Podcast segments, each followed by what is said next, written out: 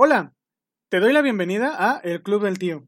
Somos el tío chido que te recomienda libros. Si te gustan los libros y la literatura, estás en el lugar correcto. Si no te gustan, déjanos convencerte con reseñas, opiniones y recomendaciones. Yo soy Zach Bradbury y en este capítulo mi amigo Alhazred Valdemar y yo hablamos sobre la calidad en los libros físicos de distintas editoriales. Damos consejos para saber qué libros comprar y cómo distinguir las buenas y malas ediciones. También hablamos sobre la calidad literaria de las historias y cómo perderle el miedo a los clásicos. Quédate en el control de calidad del tío.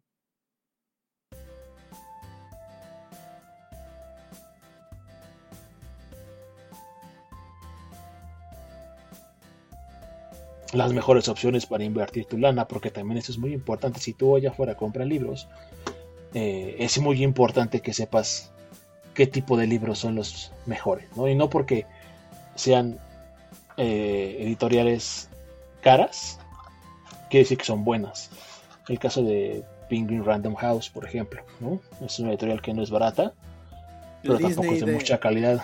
El Disney de, los, de las editoriales es el emporio, es el, el monopolio de las editoriales, por lo menos en eh, parte de Europa, si no es que Europa y América.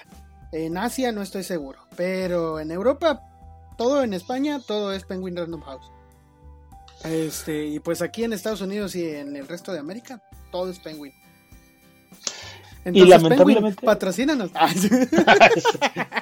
Penguin, súper buena editorial. Súper buena editorial, por favor. Me encanta de bolsillo.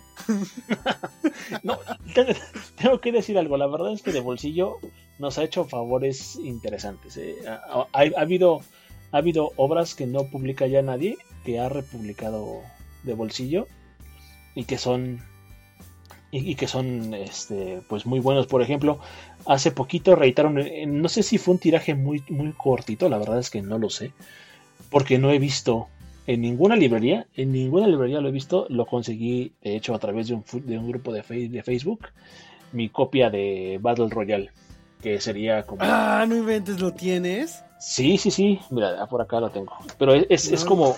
No lo, no lo encuentro yo tampoco. Es, es, muy difícil de encontrar, la verdad es mucho, muy difícil de encontrar. El... Es, es el origen de, de Hunger Games. Para mí, The Hunger Games es la, la copia de esta obra maestra que está por acá. Espérame tantito, por favor. Mira, yo no he leído el libro. Y no he leído el libro porque no lo tengo disponible. Yo no leo en electrónico. Leí mucho tiempo en electrónico, pero pues no, la verdad mis ojos no. Traigo como ocho puntos de, miopía en, cada ojo. Entonces, este, no, no leo, no leo en electrónico, me lastima mucho la vista y por eso no he leído el libro. Pero la película que no sé qué tan apegada esté al libro, pero la película este, está muy, muy, muy buena. Está mucho mejor. Está mucho mejor que los Juegos del Hambre, aunque los Juegos del Hambre sean tres partes. Y aunque debo aceptar este, que sí me gustó la historia de los Juegos del Hambre, como es como un retelling o una adaptación de este Battle Royale. Es un refrito que quisieron hacer, se nota. Yo creo que es un plagio, así tal cual. Yo creo que es un plagio. Porque evidentemente la historia prácticamente ocurre lo mismo. Un grupo de jóvenes son enfrentados a muerte y solamente uno puede sobrevivir, ¿no? La diferencia es que esto sucede en Japón, en la novela de Koshun Takami. Y eh, es, un futuro distópico donde ya la sociedad está harta del comportamiento de los jóvenes, se vuelven muy peligrosos. Entonces, para controlarlos, toman a los peores y los mandan a esta a esta isla donde se van a matar.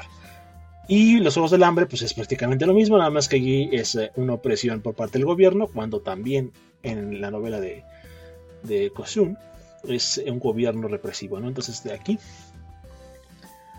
está para el Royal. Y lo edita justamente Bucket, que es como de bolsillo. Sí, como, es como otra de bolsillo 2.0.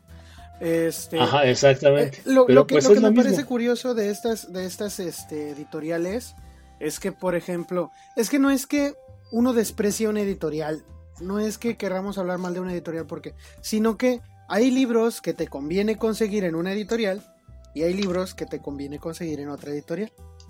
Entonces, claro. obviamente, eh, de bolsillo tiene un precio más módico que quizá otras ediciones de, por ejemplo, los libros de Stephen King, que de bolsillo ha sacado casi todo lo de Stephen King.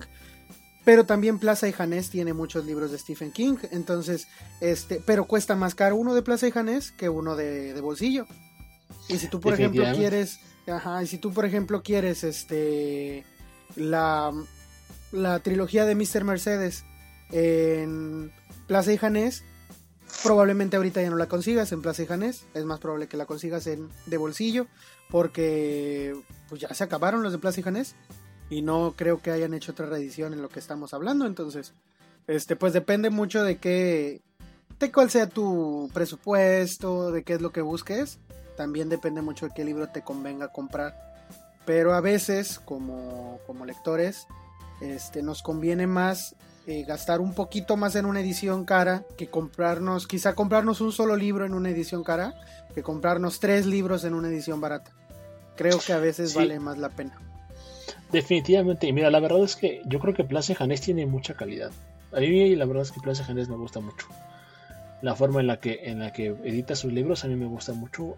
Creo que tiene mucha calidad también en el tema de las de, ortografía y todo eso. El tema del papel también me gusta mucho. La encuadernación. Sobre todo los pastaduras son muy buenos, a mí me gustan bastante. Eh, pero la verdad es que sí, eh, eh Random House, planeta aquí en, en, los Méxicos, es, eh, es el amo y señor de, todos los bestsellers, ¿no? Y pues en esos bestsellers está, está el señor King. Desgraciadamente, eh, es la única forma en la, que se puede conseguir. Ah, me gustaría que hubiera otro tipo de, de editoriales que lo pudieran editar. Incluso, evidentemente, bueno, pues yo preferiría mil veces verlo editado en algunas otras como uh, Acal o, Alianza incluso, ¿no? Pero bueno, también son editoriales que tienen un corte un poco diferente, están enfocadas a más a temas más clásicos, a temas más eh, de autores consagrados en, eh, en temas pues ya un poquito más doctos y más eh, temas culturales. y es que cada editorial tiene como que su temática. Por ejemplo, de bolsillo es puro bestseller de bolsillo es puro bestseller. Pero, pues si tú te vas con eh, eh, o sea, obviamente, si tú te vas con Penguin Classics, pues ¿qué vas a encontrar ahí? Pues puras cosas. Pura literatura clásica, puros escritores que ya se murieron todos. Pero vas a encontrar, eh, por ejemplo, que, que, es algo que no hace de bolsillo, vas a encontrar recopilaciones que, por ejemplo, de todos los cuentos de tal escritor, todo lo que escribió Poe, por ejemplo. Y ahí encuentras, y quizá este no lo vas a encontrar como de bolsillo, lo vas a encontrar como Penguin Classic, pero este pues es una opción económica que quizá otra editorial como ay pues tú que compras mucho de, Valdemar este quizá seguramente vas a encontrar este muchas cosas de, de Poe pero no este no es igual de económico que, que si compras algo de Penguin mm. pues fíjate que mira por ejemplo, este libro, el de Battle Royale, cuesta 9.95 euros, que es 268 pesos. Ya por aquí se hice el cálculo. 268 pesos con 65 centavos. Eso cuesta este libro. ¿No? Y si yo voy a Valdemar, por aquí tengo. Esta es mi copia de En las montañas de la locura del Club Diógenes. Este cuesta, no, lo puso por aquí, pero bueno, cuando yo lo compré me costó como 215 pesos. Está más caro Battle Royale que en las montañas de la locura de Valdemar. Y Valdemar es mil veces mejor que Penguin Random House. Igual también tiene que ver. La, que es que es que también cuando hablas de por qué es más caro, es la diferencia. Porque Valdemar también incluye otros, otras cosas que no es solo la historia en sí. Tú, tú, tú puedes decir qué, qué cosas incluyen siempre los, libros de Valdemar. De hecho, sí, por supuesto, incluyen, hay muchos que tienen pies de página donde te explican ciertas palabras, donde te explican cuáles son eh, eh, el, contexto en el que se está escribiendo esta, eh, el autor, etcétera, etcétera. Evidentemente, obviamente, lo digo así porque este libro en particular es, muy delgadito. Son 170 y 174 páginas, 175 páginas. Y este de acá son 600, 683 páginas, ¿no? estamos hablando de 400 páginas más ahí, aproximadamente. Pero a lo que voy es la calidad del, libro. O sea, Valdemar se, se, ocupa de prácticamente todo, desde la calidad del papel, desde la calidad de la encuadernación, e, el cómo está redactado, el que no haya ni una sola falta de ortografía, en todos sus escritos, en que la forma en la que se traduce, aparte de los traductores que ocupan acá ellos, son traductores de renombre internacional. Incluso eh, muchas de las obras que ellos tienen publicadas como recopilaciones son tomadas de otras ediciones que eh, editaron grandes. Por ejemplo, St. Yoshi, St. Yoshi es el gran conservador y, el, máster en temas de, de Lovecraft. Él lo sabe todo acerca de Lovecraft. Ha escrito varias, eh, pues sí, ensayos acerca de la obra de Lovecraft y también se ha dedicado a recopilar eh, en muchas ocasiones cuentos, tanto de Lovecraft como de personas que escriben acerca de él. Y, por ejemplo, hay una edición de Valdemar en la colección gótica que se llama Alas Tenebrosas, que son cuentos relacionados con Lovecraft, pero son de puras personas que hoy están vivas, o sea, que son que quisieron hacer como un homenaje a Lovecraft y hicieron esta, esta edición, la supervisa él y es muy buena esa edición, me, gusta mucho mi esa edición. Entonces, eh, si te vas a gastar una lana, esa edición está aproximadamente en 800 pesos, pero es algo de muchísima calidad, de muchísima calidad. Y es ahí donde a mí me da como cierta nostalgia o tristeza, por así decirlo, porque la realidad de las cosas es que este libro de Kosun Takami, el Battle Royale, es un muy buen libro. Y agradezco mucho que esté editado y que eh, se pueda conseguir, porque es un libro que sí vale la pena muchísimo leer. Pero también me hubiera gustado que la editorial, en este caso Penguin Random House, también se preocupa eh, por ese tipo de, cosas. Porque hay veces que sí, o sea, tú estás leyendo y de repente te encuentras. me platicabas el otro día, ¿no? Que hay eh, un libro que tiene las, páginas al revés y que aparte está descontinuado. Ah, pues el, que te decía de, de Edgar Allan Poe, de cuentos completos, yo lo tengo en este. de Penguin Classics. Para empezar, bueno, que no sé también que este si, tengan un problema, porque para algunos puede ser un problema. Este, si tú te fijas, por ejemplo, aquí ya están medio amarillentas las hojas. No sé si se alcance a ver. Ese es un asunto de la imprenta, no de la imprenta, de la papelera. Este, cuando hacen el papel, eh, le ponen un aditivo para que el papel ya no se haga amarillo. Por eso los libros antiguos se ven, pues se ven así, viejitos, porque no tienen ese aditivo. En general los libros ahora deberían traer ese, ese papel. No logro encontrar la... es que es un tocho, tiene mil... Tiene 1300 páginas, no logro encontrarle las, las, que están al revés. Pero tiene, haz de cuenta que está... No sé, llego a la 500 y tal, 590. Y a la 591 ya no está, está la está la 620 y yo tengo que brincarme hasta lo que sería 620 para leer este la 591. Ajá, voltear el libro, ponerlo de cabeza porque aparte de que está este pues que está volteado todo totalmente como si agarras el libro al revés. Entonces, este, tengo que leer esas páginas y ya entonces regresar y volver a, ir a donde me quedé. Entonces es, es, un show con ese. Y pues sí, o sea, está bonito la portada y todo. Pero eh, también la calidad en la que está impreso. Pues sí, deja a veces que desear después de un rato. Porque, por ejemplo, la... la este, ¿Cómo se llama? ¿El lomo? El lomo se curvea. Se curveó, ya. Y esto me pasa, esto le pasa mucho a los libros de, por ejemplo, de de bolsillo, los libros de suma de letras que están algo gruesos, también les pasa. Le pasa mucho, pues es que por lo general le pasa mucho a libros que están más gruesos, pero yo por ejemplo tengo unas ediciones de Fondo de Cultura Económica de la es de ediciones Ciruela. Ajá. La trilogía de El mundo de tinta de Cornelia Funke. Mm. Y estos, si tú te das cuenta, está, está gruesecito. Tiene 700 páginas. Este es el... ¿No, ¿No has leído? Te lo recomiendo, está muy bueno. No, no los he leído. Eh, y, sobre todo si, si hay niños en la casa, este está muy bueno. Este, pues, o sea, estas son mil, estas son 700, más o menos, pero este tú no ves que se haya hecho, que se haya curveado el... Exactamente.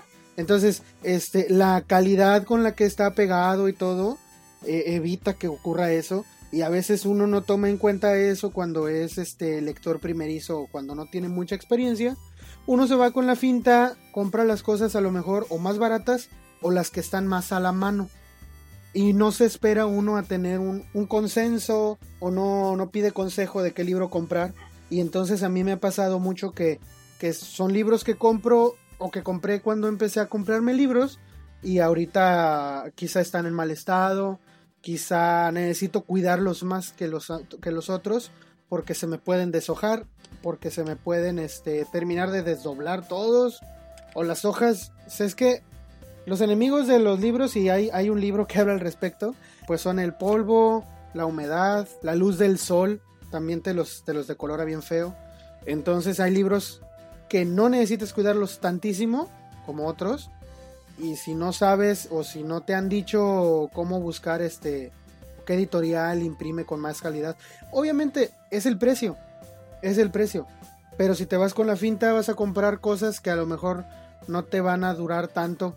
Y pues cuando te encariñas con como nosotros que estamos encariñados con el libro como objeto, porque yo considero que sí lo estoy, estoy encariñado con el libro como objeto si te encariñas con un libro que se te puede echar a perder rápido, pues te duele.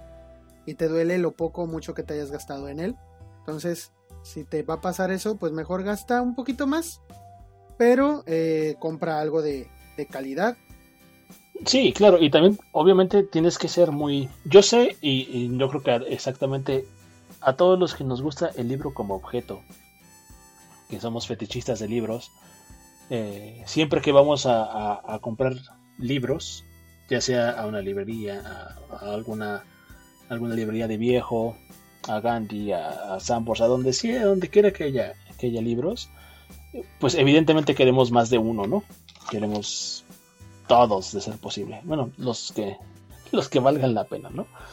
Pero a veces no te puedes decidir porque obviamente el, el presupuesto que tienes no te da para comprar muchos, ¿no? O incluso puede, puede pasar, y, me pasaba a mí también muchas veces, yo iba y decía, bueno, están estos dos, quiero los dos, pero solo me alcanza para uno. Entonces, también tienes que ser un poquito más eh, selectivo y decir, bueno, yo quiero este libro, porque es de mi autor favorito, porque es la historia que quiero leer desde hace un montón de tiempo, no sé. Y está en estas editoriales, ¿no?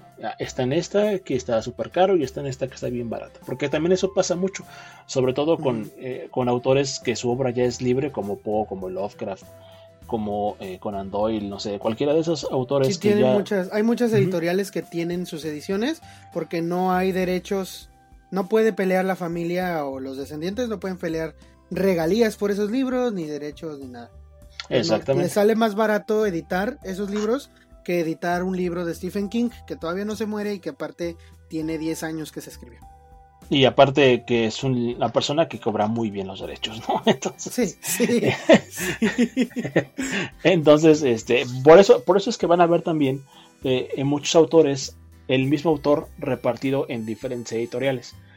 Y hay editoriales que se ven muy bonitas, que tienen unas ediciones súper, súper padres y de repente ves el precio y dices, ah, ¿cómo, es que este libro cuesta, no sé, 100, 100 pesos? Y ese librito de allá, que dice Valdemar, que es así súper pasta blanda, eh, cuesta 400 pesos, ¿no? Bueno, la relación está en el tema de la calidad de la edición. Porque una cosa es que sea bonito y otra cosa es que el libro esté bien hecho. Eh, tienes que verificar la, ortografía, tienes que verificar cuando una página termina de una página a otra, tiene que ser en sílabas, es decir, no puedes terminar si, si por, por temas de espacio debes cortar una palabra, ese, ese corte de palabra debe ser en sílabas para que a la siguiente página no cueste el poder avanzar o incluso más cuando es una, página, eh, la página siguiente. Porque evidentemente tú conforme vas leyendo, si tú no, no tienes en tu cabeza lo que sigue, te vas a parar de leer. Y eso evidentemente, si estás leyendo en voz alta, pues no se ve nada bien.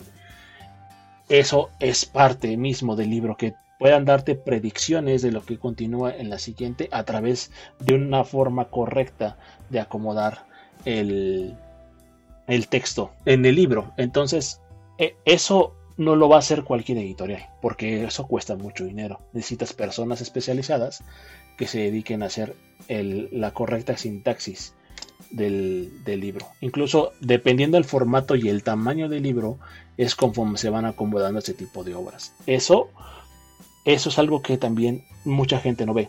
Que detrás de un libro no, no es solamente que digas, ah, yo quiero hacer un libro, quiero tener mi editorial, voy a agarrar eh, los PDFs que me descargué de internet y los voy a imprimir todos y listo. O sea, no, no es así. no, hay un trabajo y hay una cantidad de personas que trabajan atrás de un solo libro para que salga bien. En realidad hay por lo menos unas 10 personas involucradas, además del escritor, en la publicación de un libro. Pues si alguna, si se saltan alguna de esas, personas que son como un paso de cada una de las... Sí, o sea, podríamos generalizarlo como de la edición del libro. Pues si te saltas uno o, evitas hacer un, trabajo de esos, pues el libro va a salir con menos calidad. Y si hay otra editorial que a lo mejor este sí pone eh, esos 10 aspectos, los cuida bien y esas 10 personas trabajan en, en, esa edición de ese libro, este obviamente pues va a tener más calidad porque pues cuando le cargas el trabajo a una sola persona, obviamente no, no puede hacerte tanto. Y esos son los libros que también pues le venden a uno pues, más baratitos. Una cosa que a mí me, me gusta de los libros o de ciertos libros es que este cuando los consigues por un precio, por un precio pues económico, pues no obtienes más que la novela y ya. La novela, la historia, fin. Si acaso este, al final te dice, estas son otras obras del autor, y te da una sinopsis de, las obras. Sí, por ejemplo, ese, libro de Katzenbach este, es, es, así.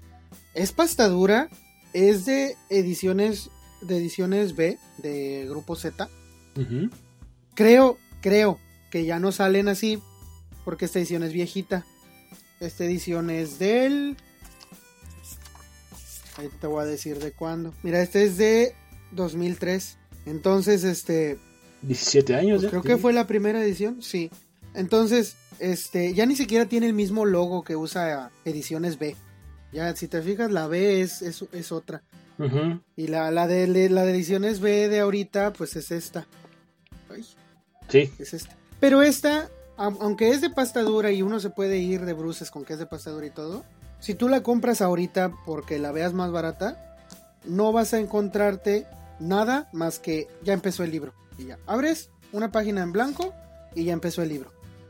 Y se termina y al final es eso que te digo, más libros del autor y ya te dice que otros libros ha escrito Katzenbach.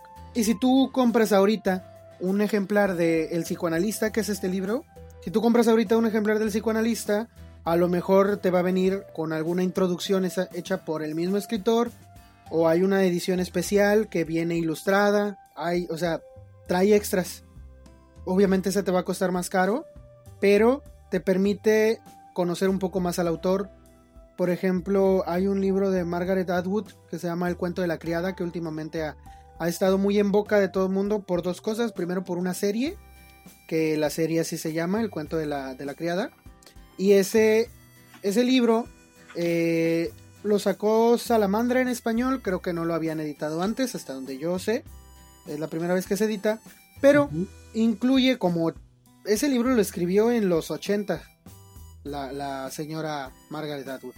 Y, y pues en, en, español creo que va saliendo hasta ahorita, pero, pero mucha gente lo toma como si ella asumiera o estuviera prediciendo este un futuro que no que no se ve muy disparatado ahorita. Ahorita vemos ese futuro como muy cercano porque es una sociedad distópica en donde el gobierno se torna muy autoritario y tiene a la mujer este, sumamente oprimida. Y entonces ella hay muchas hay muchas personas sobre todo feministas que dicen que es un libro feminista.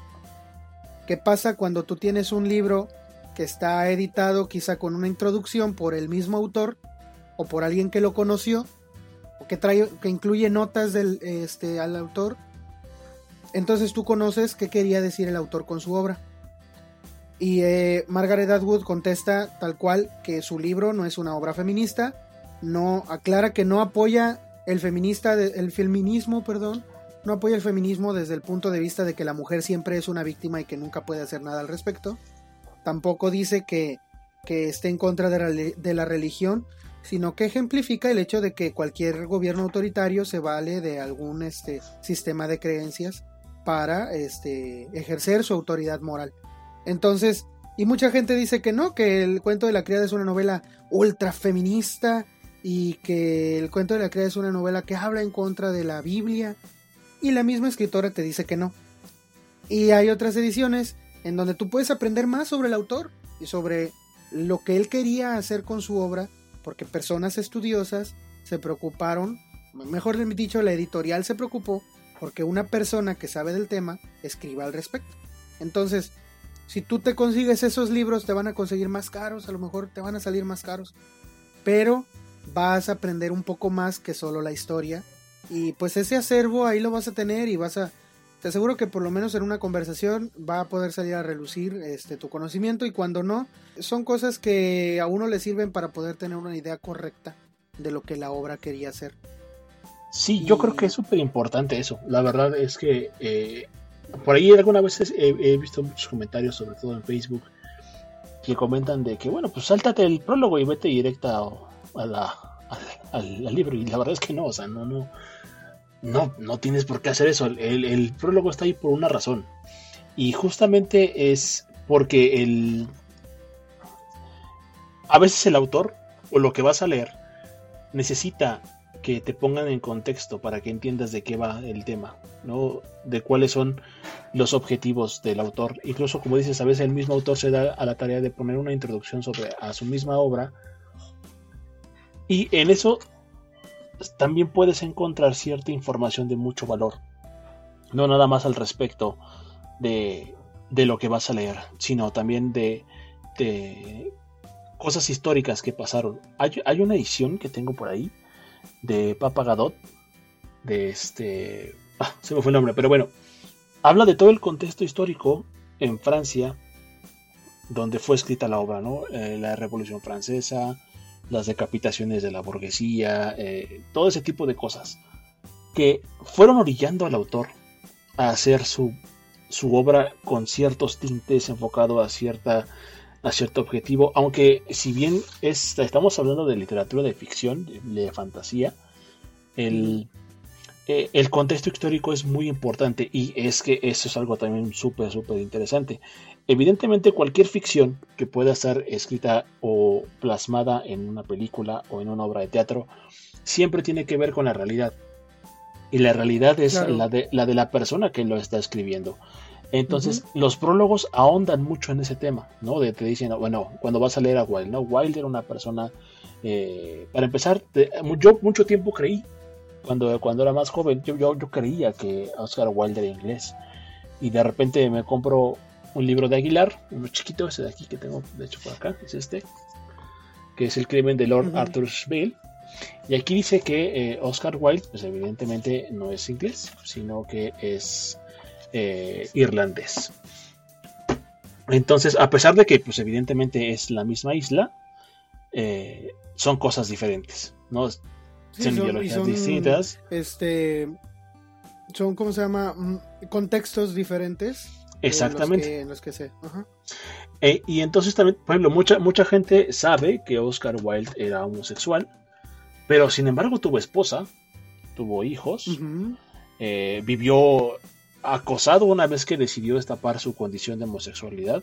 Lo metieron a la cárcel, eh, muchas de sus obras peligraron en no ser publicadas. El retrato de Dorian Gray, de hecho, lo llevó a la cárcel por la forma tan hedonista en la que hablaba. Pero en el prólogo te das cuenta de por qué lo escribió así, ¿no? De, cuál fue el objetivo de Wilde, de desafiar incluso a, la propia autoridad eh, inglesa en ese momento que regía la forma de que debía escribirse una obra o no. Y Oscar Wilde dijo, yo no voy a hacer eso, yo voy a hacer lo que a mí me gusta hacer y voy a, plasmar en la obra que yo estoy escribiendo mi, visión personal del mundo. Y entonces es cuando, una vez que empiezas a leer la obra, te quitas de todos esos prejuicios lingüísticos que mucha gente tiene de, es que yo no, yo no leo a Poe porque su, forma de hablar es muy rebuscada. O yo no leo a Lovecraft porque Lovecraft eh, ni le entiendo lo que dice, ¿no? Y no sabe explicar absolutamente nada. Pero cuando entiendes el contexto de dónde, de dónde y cómo fueron escritas dichas obras, vas a, entrar mucho más informado al, al autor, porque además es importante esto. Cuando a una persona le gusta un autor, a lo mejor te dedicas a estudiarlo, lo interpretas y te vuelves un experto, ¿no? Y a lo mejor cada que leas un libro vas a saber de qué va. Pero si no lo eres y eres una persona que empieza a leer eh, ese tipo de, autores que son de mucho tiempo atrás, sí, es importante que sepas el contexto histórico en el que fueron escritos, porque no es el mismo lenguaje. Mucha gente me dice, es que a mí ni me asusta, o sea, a lo mejor no te asusta, no te asusta porque te estás acostumbrado a algo más gráfico, ¿no? Estás acostumbrado a ver tripas, a ver eh, descabezados, y, pero tanto Poe como Lovecraft, como Dunsany, como eh, Howard, como Hoffman, todos ellos hablaban de un, de un miedo más interiorizado, de lo que la persona sentía, de la angustia, de las personas, del sentimiento humano, de la naturaleza humana. Y precisamente por eso es necesario que uno lea tanta descripción y que uno le preste tanta atención a las descripciones. ¿Por qué? Porque, porque es lo que te genera el ambiente que te hace sentirte de la manera que el escritor quería.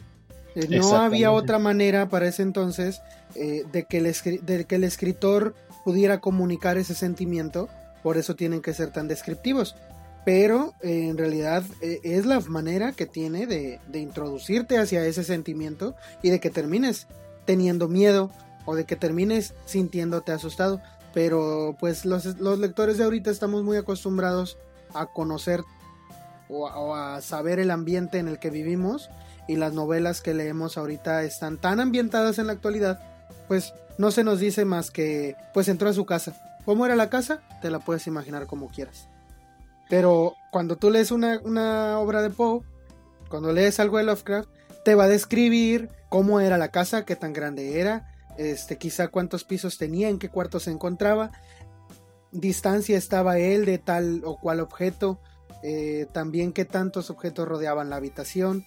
Eh, y, todo eso a lo mejor se le hace aburrido a un lector de ahorita, pero eh, es lo que hace para establecer un contexto en el cual te puedas adentrar en los, en los sentimientos del, del protagonista de la historia.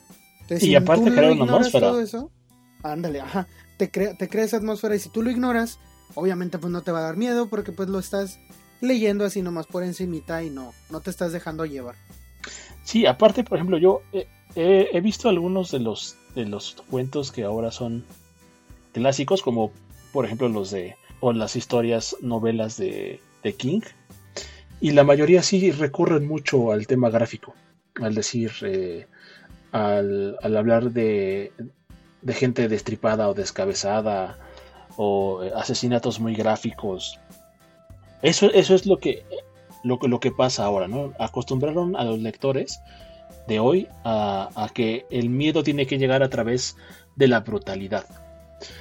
Y evidentemente el lenguaje gótico lo que hace es ser, ser, un, lenguaje hermoso por sí mismo que describa cosas y que el miedo llegue a través de la propia, de la propia existencia del ser humano, ¿no? de que tú te veas eh, enfrentado a algo que no conoces, que está completamente fuera de tu entendimiento y que sientas esa angustia, que te pongas en los zapatos de esa persona, que seas empático y que tú te, vayas y te transportes a través de toda esta descripción que mucha gente dice que es innecesaria, que para mí es algo completamente aberrante que digan algo así, pero, o sea, ¿de qué mejor manera tú, no, tú puedes adentrarte en este miedo que las personas sienten si no es a través de una descripción bien detallada de todo lo que pasa, ¿no? De las paredes, de los aromas, de las eh, de los sonidos incluso, ¿no? De que te describan como el, había un clac clac de las de las gotas de agua que caen por ahí, eh, no sé, todo ese tipo de cosas te van adentrando en la historia, te meten en la historia. Eh, es, tomar el libro y viajar. O sea, ese es, yo he visto por ahí un montón de imágenes en Facebook que incluso digo, ¿cómo es posible que, de verdad, cómo es posible que la gente ponga ese tipo de cosas y ni siquiera se dan a la tarea de leer libros con estas características, ¿no? Sí, sí, sí. De, este, leer es, es, es una... Eh, te, te invita a, a ver mundos nuevos, ¿no? Sí, y es que mucho de lo que vemos ahorita es a causa de... Es que, es que tienen que ser llamativa la lectura o, más simple de asimilar para el lector ordinario. Porque, por ejemplo, Asimov decía en una en un artículo que él escribía para una revista que se llama o llamaba, no sé si todavía se escriba, este Newsweek eh, en el en 1980. Él decía que nos estamos, nos estamos quedando sin gente que lea a tal grado que antes los anuncios o los avisos en la carretera eh, decían palabras y eran lecciones básicas de lectura para, para principiantes. Entonces lo primero que se aprendía una persona que iba, que estaba aprendiendo a leer, un niño o un adulto, lo que fuera, era pues lo que decía el anuncio de la carretera. Pero ahora que están quitando todos los anuncios con letras y que solo quedan dibujos, entonces eh, la gente le da más flojera leer y ya ni siquiera eso puede hacer. Entonces eh, la lectura pasa a un segundo plano y uno le, le pone muy poca atención. Por esa simpleza que se busca hacer siempre, que todo sea más simple y todo sea más simple, nuestra idiosincrasia nos, nos impide pues empezar a leer tanto o tantas descripciones, palabras mm, que quizá tengamos que buscar en el diccionario ya no las queremos leer. ¿Por qué? Porque no las usamos comúnmente, porque no, hemos estado simplificando tanto nuestro lenguaje que no nos interesa porque pues si utilizamos esas palabras no nos va a entender quien nos escuche tampoco. Yo creo que por ahí va el hecho de que estas novelas vayan haciéndose más, más y más y más simples a la hora de hacer una descripción y se basen más en este, una relación amorosa, algo sentimental o algo más genérico. Todavía no. Eh, puedes ponerle el nombre que quieras. Pero Sí, es, es por eso, porque nos vemos o nos, nos, hemos estado orillando al hecho de que todo se simplifique.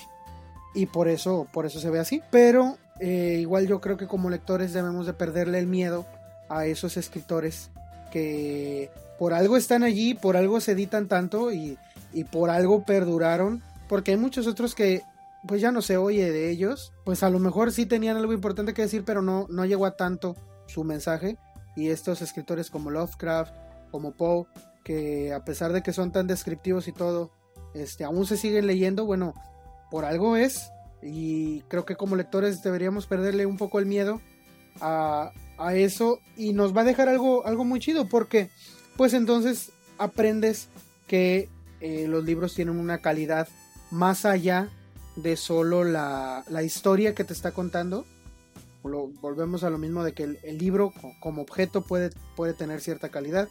Este, la historia puede tener cierta calidad.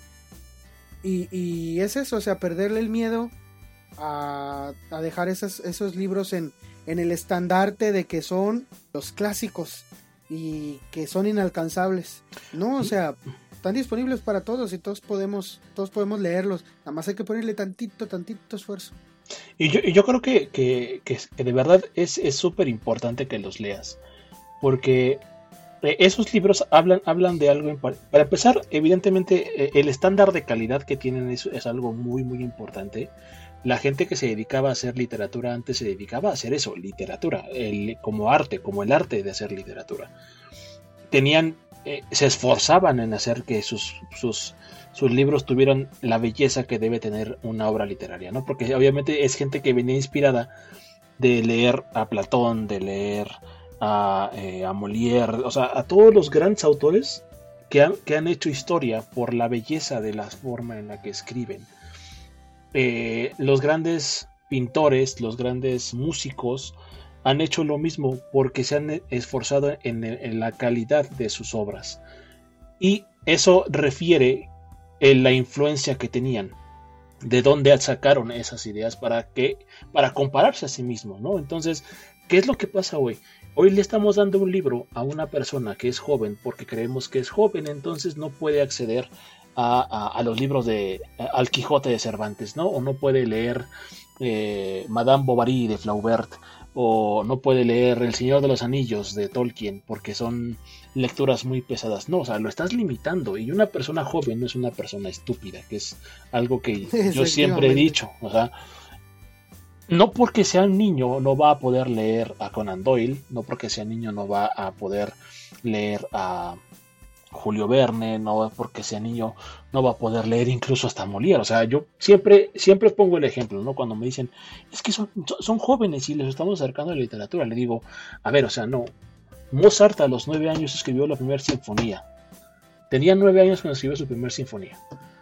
Y lo hizo porque sus padres jamás lo limitaron. Nunca le dijeron, como eres niño, eres tonto y no puedes hacer una sinfonía ahorita. O sea, no. Le dijeron, tú puedes, tienes las capacidades, aquí está, hazlo. Es lo mismo con la literatura. Mm, la literatura juvenil está ahí porque la industria la vende. Y te vende la idea de que de esa forma tú los vas a acercar a la literatura real. Pero no es cierto. No hay, yo no conozco ni una sola persona que haya empezado a leer literatura juvenil y que hoy esté leyendo literatura de calidad. Y no me refiero nada más a literatura fantástica. O sea, yo no he visto a nadie que haya leído, no sé, eh, Hosh en su juventud y, que ahora esté leyendo a, Camus o que esté leyendo a Sartre o que esté leyendo a Nietzsche o que esté leyendo a Cioran a nadie le conozco así. Porque no te acerca a la literatura. De hecho te aleja de la literatura. Te vuelve una persona poco crítica te vuelve una persona poco eh, imaginativa casi eh, es decir conoces muy poco de la, del, lenguaje, por así decirlo, porque aparte es un lenguaje bien sencillo el que ocupan, justamente con la intención de hacerlo bien digerible, de que la gente lo compre y de que las personas se queden con esa idea de que porque el simple hecho de ser un libro ya por eso le, transfieren la el estatus de decir definitivamente es, algo bueno. Definitivamente podemos aprender algo diferente de cada libro, pero hay libros que te enseñan este más que otros. Y, eh, por ejemplo, por eso cuando, cuando tomas un curso de, escritura, eh, te preguntan qué es lo que tú quieres escribir. Si tú, por ejemplo, quieres escribir lo que se llama, mm, lo que podríamos conocer como narrativa, que es como el, como el género más este, literario que se hace comercial, pero es menos comercial que, este, por ejemplo, la novela es diferente. Eh, quizá te hablan de este contexto, de las grandes obras, de los grandes escritores de antes, de la, de la, lo primero que se escribió, de las, de las epopeyas, de las comedias, de, te hablan de todo eso. Pero cuando tú quieres escribir novela, pues evidentemente pues ya no te van a decir este, no, pues mira, este, ni siquiera te van a decir, no, mira, Shakespeare, no, te van a decir, ah, ¿qué quieres escribir? Ah, pues este, pues quiero escribir romance. Ah, pues hay un montón de novelas en la tele, como de qué se te ocurre que sea. Y este, yo asistí a un curso, te, lo digo porque yo asistí a un curso el año pasado. Y es eso lo que, lo que nos decían. El instructor nos decía, es que miren, hay que diferenciar cuando estamos hablando de literatura cuando estamos hablando de, narrativa, por ejemplo, decía él, que hay una puedes puedes este tú categorizarlo de la manera que quieras. Este la manera que a mí me la enseñaron fue esta por eso lo digo así pero hay muchas categorías. Cuando estás hablando de narrativa puedes hablar de literatura más seria. Cuando estás hablando de novela estás hablando de literatura este con menos seriedad más este consumista. Entonces eh, ese es el problema a lo mejor la novela nos, nos aleja nos aleja de, de la de la literatura en realidad, de algo que representa un esfuerzo mayor. Y por eso, pues no nos acercamos a ellos porque seguimos consumiendo lo mismo. No quiere decir que no haya ideas originales o que no haya... Eh, en, realidad, y hay una frase que me, que me gustó de un libro que leí hace poco, que era justo lo que estaba buscando. Dice, los artistas nos sentamos sobre un montón de restos que tienen 10.000 años de espesor. Buscamos y rebuscamos y algunos lo hacemos brillantemente, pero no es más que un refrito deslumbrante. Y me hace pensar que, bueno, ahí, habla de un, de un hombre que era un poeta, pero perdió su, pues sí, su capacidad de, hacer poesía por, por, cosas extrañas. El libro se llama Al final del arco iris de Bernard Bing. Eh, pero sí hace esta reflexión de que, de que a lo mejor podemos sentir que ya se escribió todo, pero en realidad yo siento que es que queremos creer que ya se escribió todo y no queremos esforzarnos para escribir algo algo mejor o algo nuevo. Quizá sí este la estructura pueda ser la misma. Sí, o sea, quizá vas a hacer algo similar, pero tienes que buscar algo que le, que le haga el, el cambio, algo que represente un avance por eso nacen los, los géneros literarios, por eso este, evidentemente puedes ver que Stephen King basa mucho de su horror en lo que ha leído de Lovecraft. ¿Por qué? Porque no es un género que Stephen haya, haya comenzado, sino que es un género que empezó de, de antes de él. Y, y, de ahí le pone su toque, ¿no? Pero no, no puedes decir tampoco que novelas como, como tú decías, como Hush Hush, que se, mira, por ejemplo, La Quinta Ola, que es un libro que yo me leí, no te presenta ninguna idea acá muy novedosa. Es literatura como para pasar el rato. Pero como ciencia ficción yo no lo dejo. No es ciencia ficción, se centra muchísimo. Ya, ya lo único que, que te ponen es el romance de la chica con el chico. Pues algo pasó ahí alrededor, pero pero es que mírala cómo se ve y mírala cómo, cómo él lo mira, cómo él la mira. Creo que nos centramos mucho en eso y pensamos, los lectores jóvenes, cuando nos exponen a eso, nos hacen pensar que eso es todo lo que hay. Y quizá necesitamos como que ese empujoncillo a que, a que nos digan, no, mira, quizá ese, ese libro que tú leíste, hay una temática similar en este otro, pero es más profundo de este lado. Y recomendarnos algún otro libro. ¿Qué libro me recomendarías tú si yo, por ejemplo, te digo que me gusta que me gusta la fantasía, pero o bueno, que me gusta el terror, pero yo leo, nada más leo a Stephen King. Que te gusta el terror, pero tú solamente lees a Stephen King. Ajá. Mm, bueno, pues eh, a Clay Barker, definitivamente. Libros de sangre. Es un terror que, si bien no está ambientado en la época victoriana que es el, tema de las eh, de, todos estos libros góticos que por la, situación del, lenguaje mucha gente eh, les rehuye que desde mi punto de vista es una tontería no deben hacer eso pero bueno si, si lo hacen eh, yo le recomendaría a Clay Barker el libro de sangre. Es, es increíble la forma en la que este compa describe ahí las cosas. Es, es algo es maravilloso leerlo de verdad no lo puedes dejar de leer te da muchísimo miedo, muchísimo miedo, pero aún así no puedes dejar de leerlo.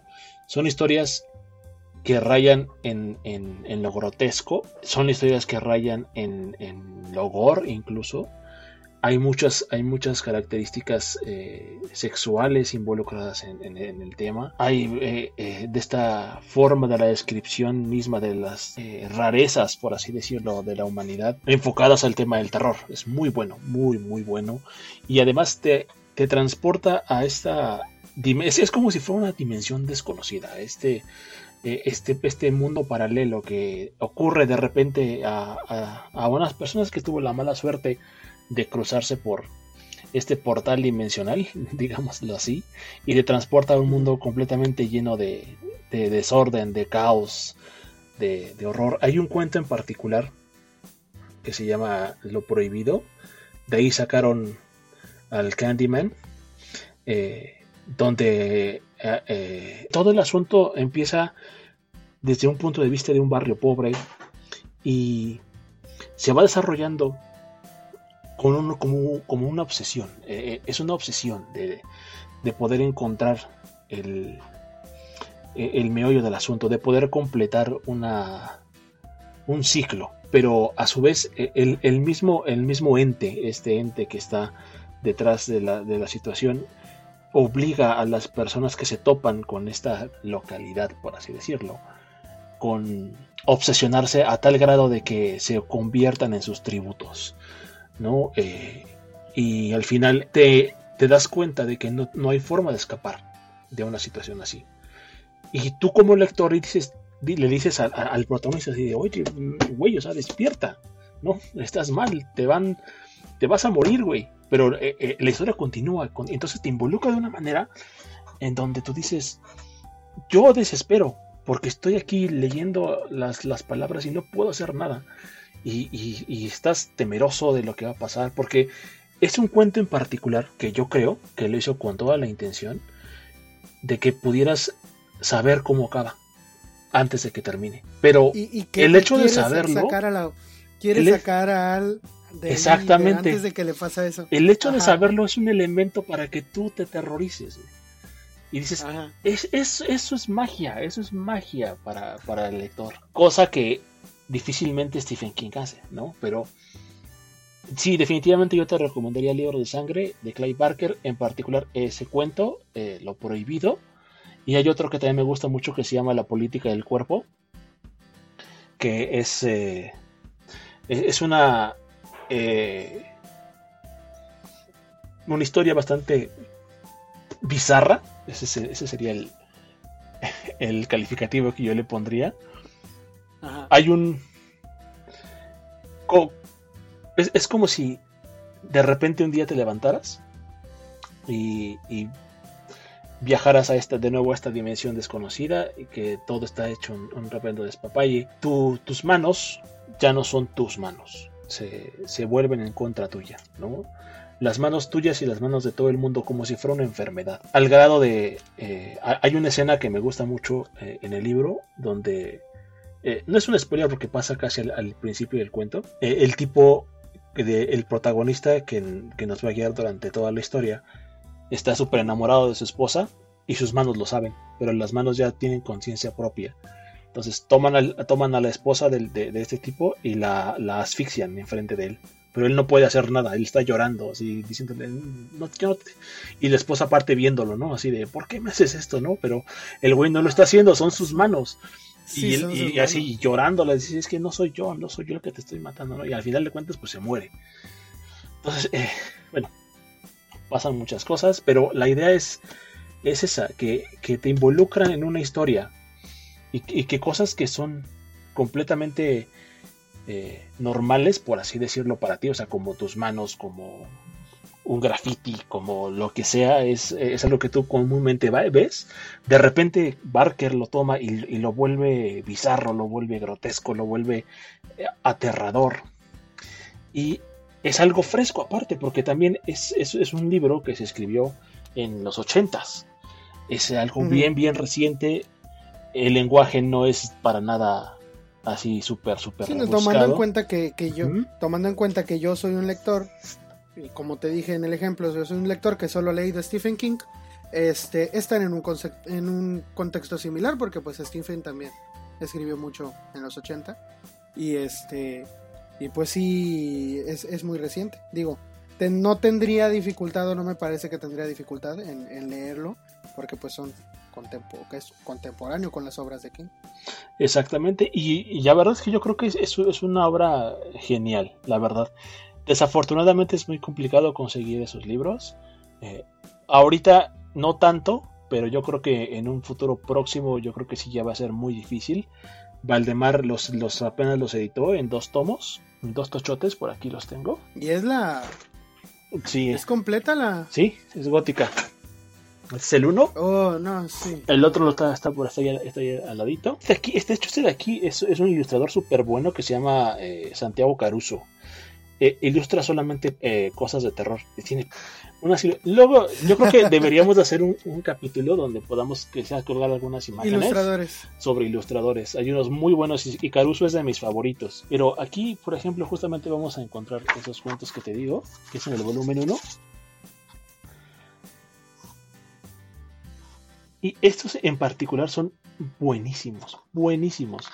Si se los topan, de verdad, no duden ni tantito en comprárselos. Estas ediciones son caras. Eh, sí están alrededor de 800 pesos cada una, son 1600 por las dos. Pero pff, la verdad es que... Pero mira, lo vale, eh, lo vale. Estaba viendo una... Estaba viendo una... Este... ¿Cómo se llama? Bueno, hablando del libro de Stephen King, quizá uno... A, había una hora que salió la, la segunda película de, de It, la segunda parte de la, de la, nueva película de It, este, había un box set de Stephen King que costaba 1300 pesos Uh -huh. y traía cuatro libros, traía It y traía otros tres, no Sí. me acuerdo cuáles eran, Sí, sí. la- y la cajita así bonita y todo. Y creo que traía hasta una playera. Eh, hablando de que pues eso es lo que te ofrece además, como que la playera y la cajita bonita, porque el libro es el de, de bolsillo. Es el mismo, no trae nada más.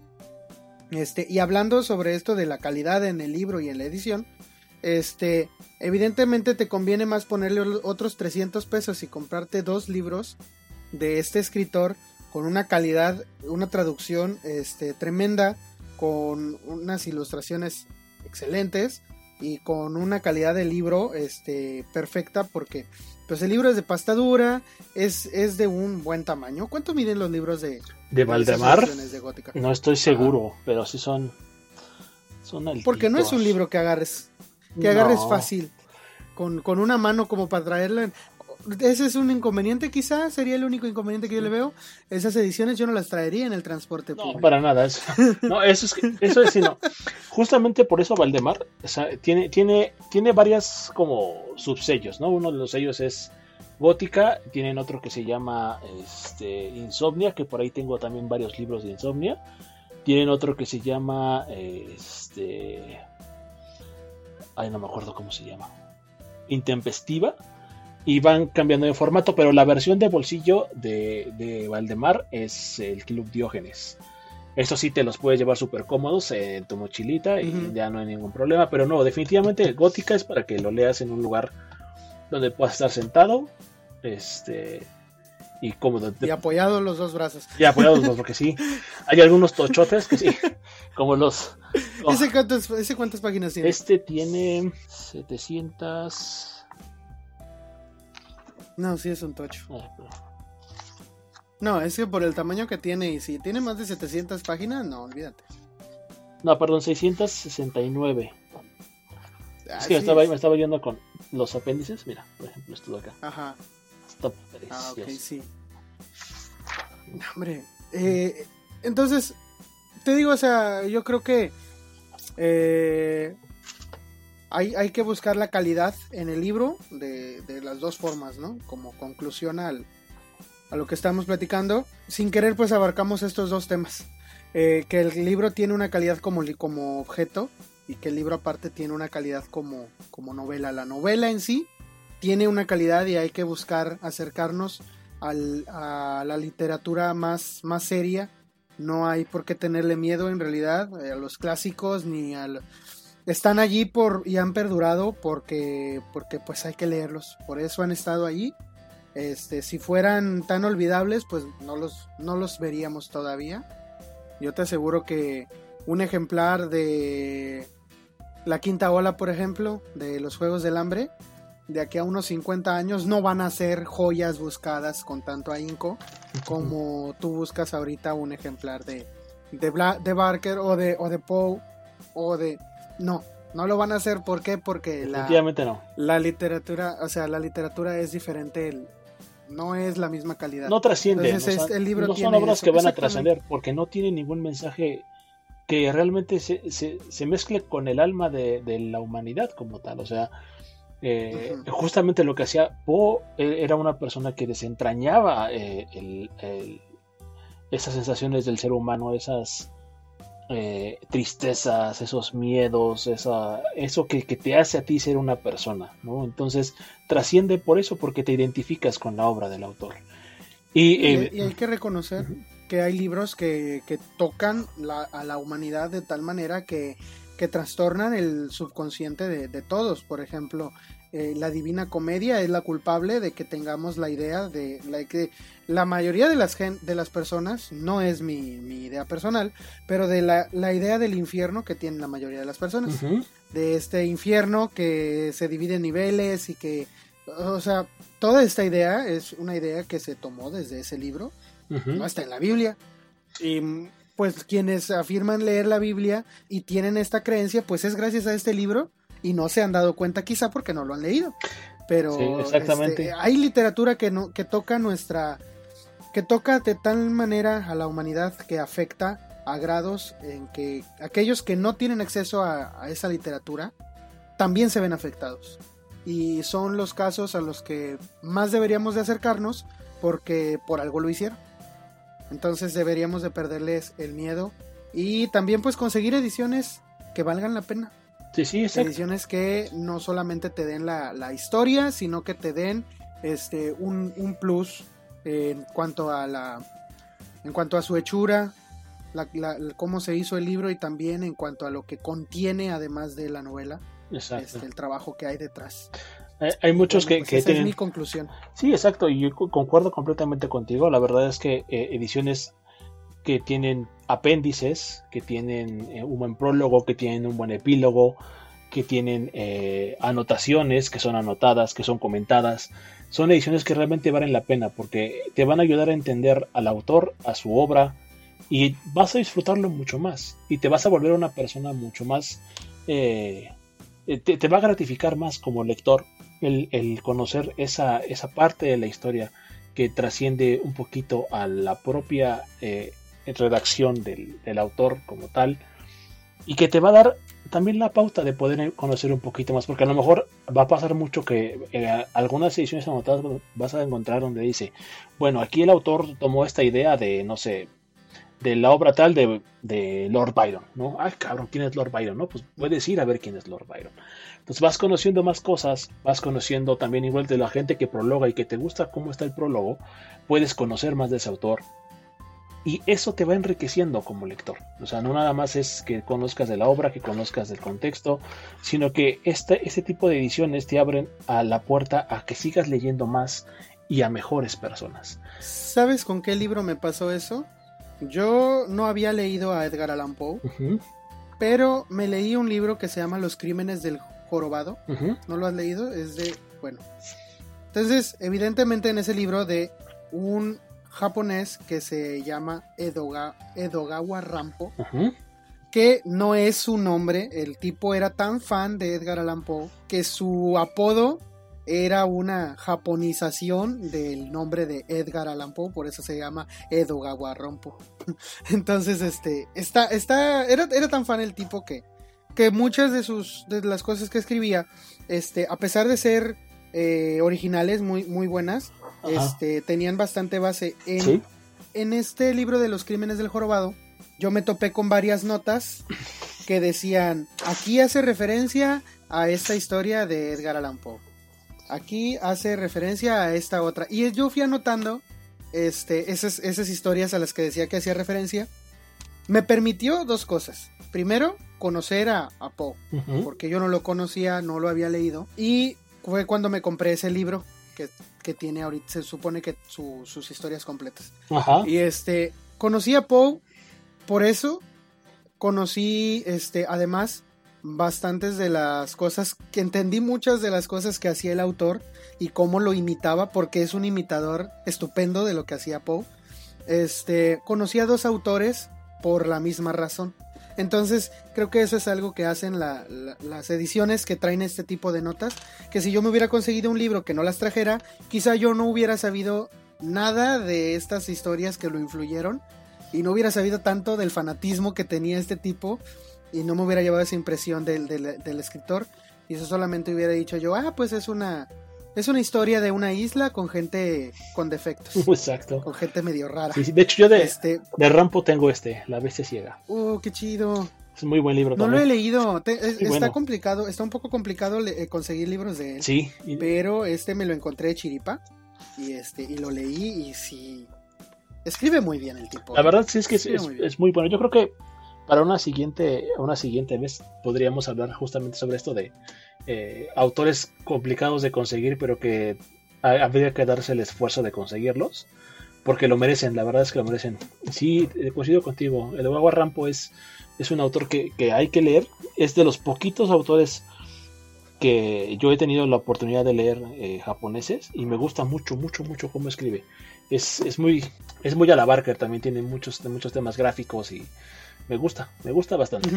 es, muy, muy buen autor, eh, lo recomiendo mucho. Y bueno, pues igual, no me queda más que concluir con un muchísimas gracias por, por habernos escuchado. Nos extendimos muchísimo esta, en esta conversación.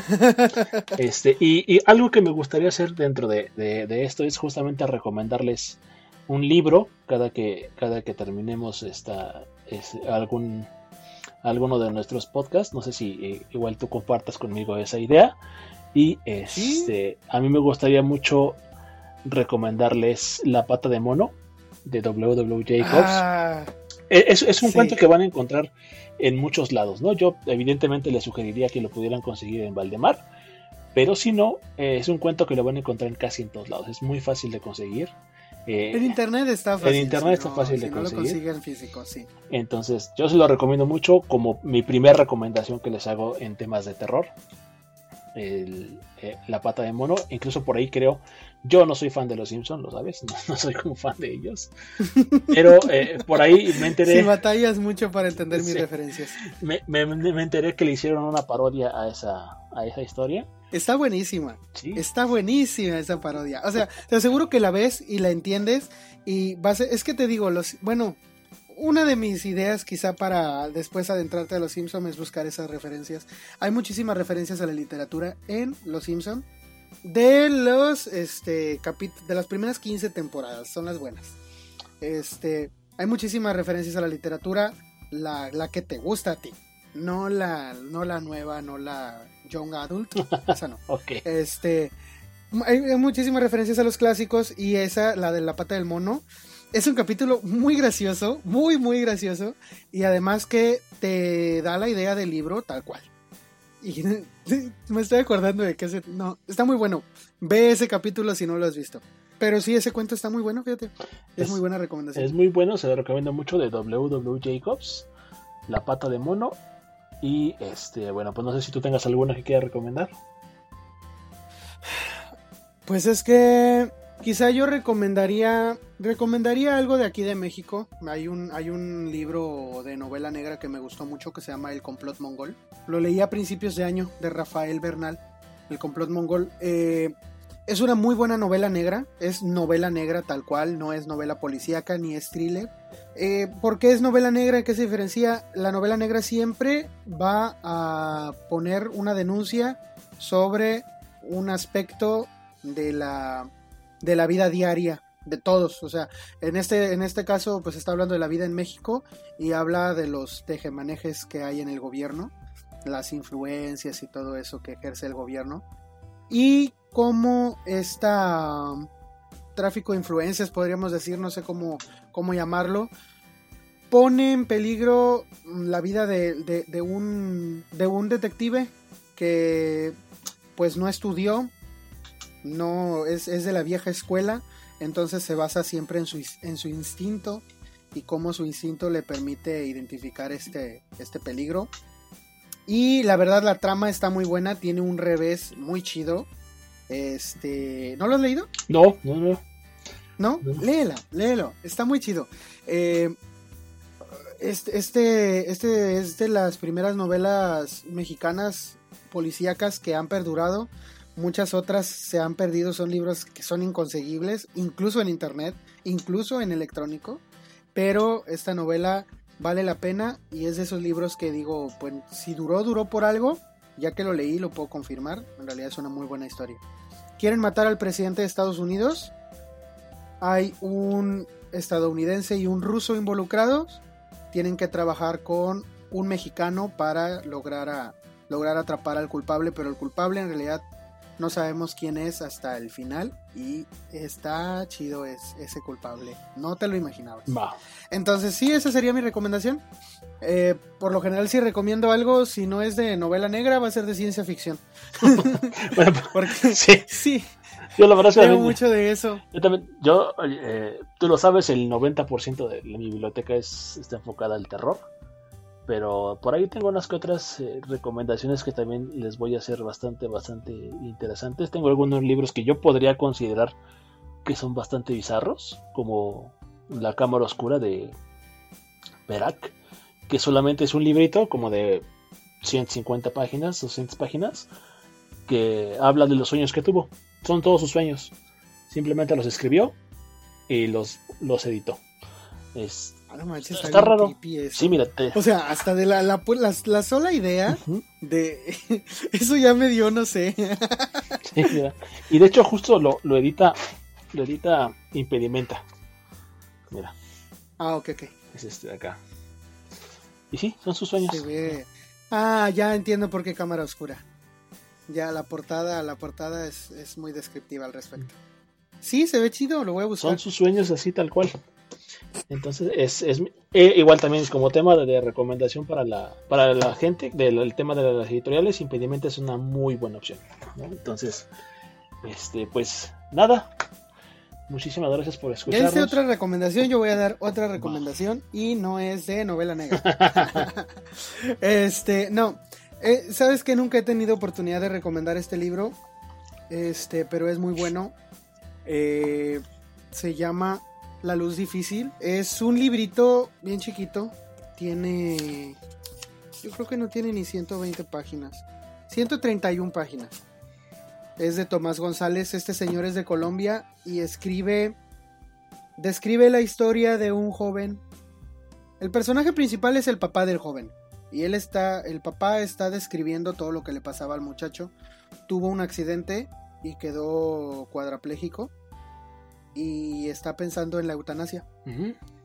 Entonces, eh, pues la historia se desarrolla en eso, si, si el joven va a optar o no por la eutanasia y el punto de vista de la familia sobre su decisión. Son 130 páginas, entonces no da mucho tiempo, no da muchos rodeos. No da muchos rodeos, entonces este es muy sentimental ese libro. Ese libro es muy, muy, muy sentimental. El final eh, sí te, si te hace un nudito, por lo menos te hace un nudito en la garganta. Quizá eso sería de lo poco que he leído que no es este, ciencia ficción y novela negra o policíaca, pero está muy bueno, sí lo recomiendo. Bien, no, tampoco lo he leído, pero me lo llevo de tarea. Te lo recomiendo y a ver si esta sí es una de esas recomendaciones en donde sí me haces caso. este, porque yo te recomiendo muchas cosas. Yo sé que, eh, o sea, es imposible leer todo lo que te recomiendan.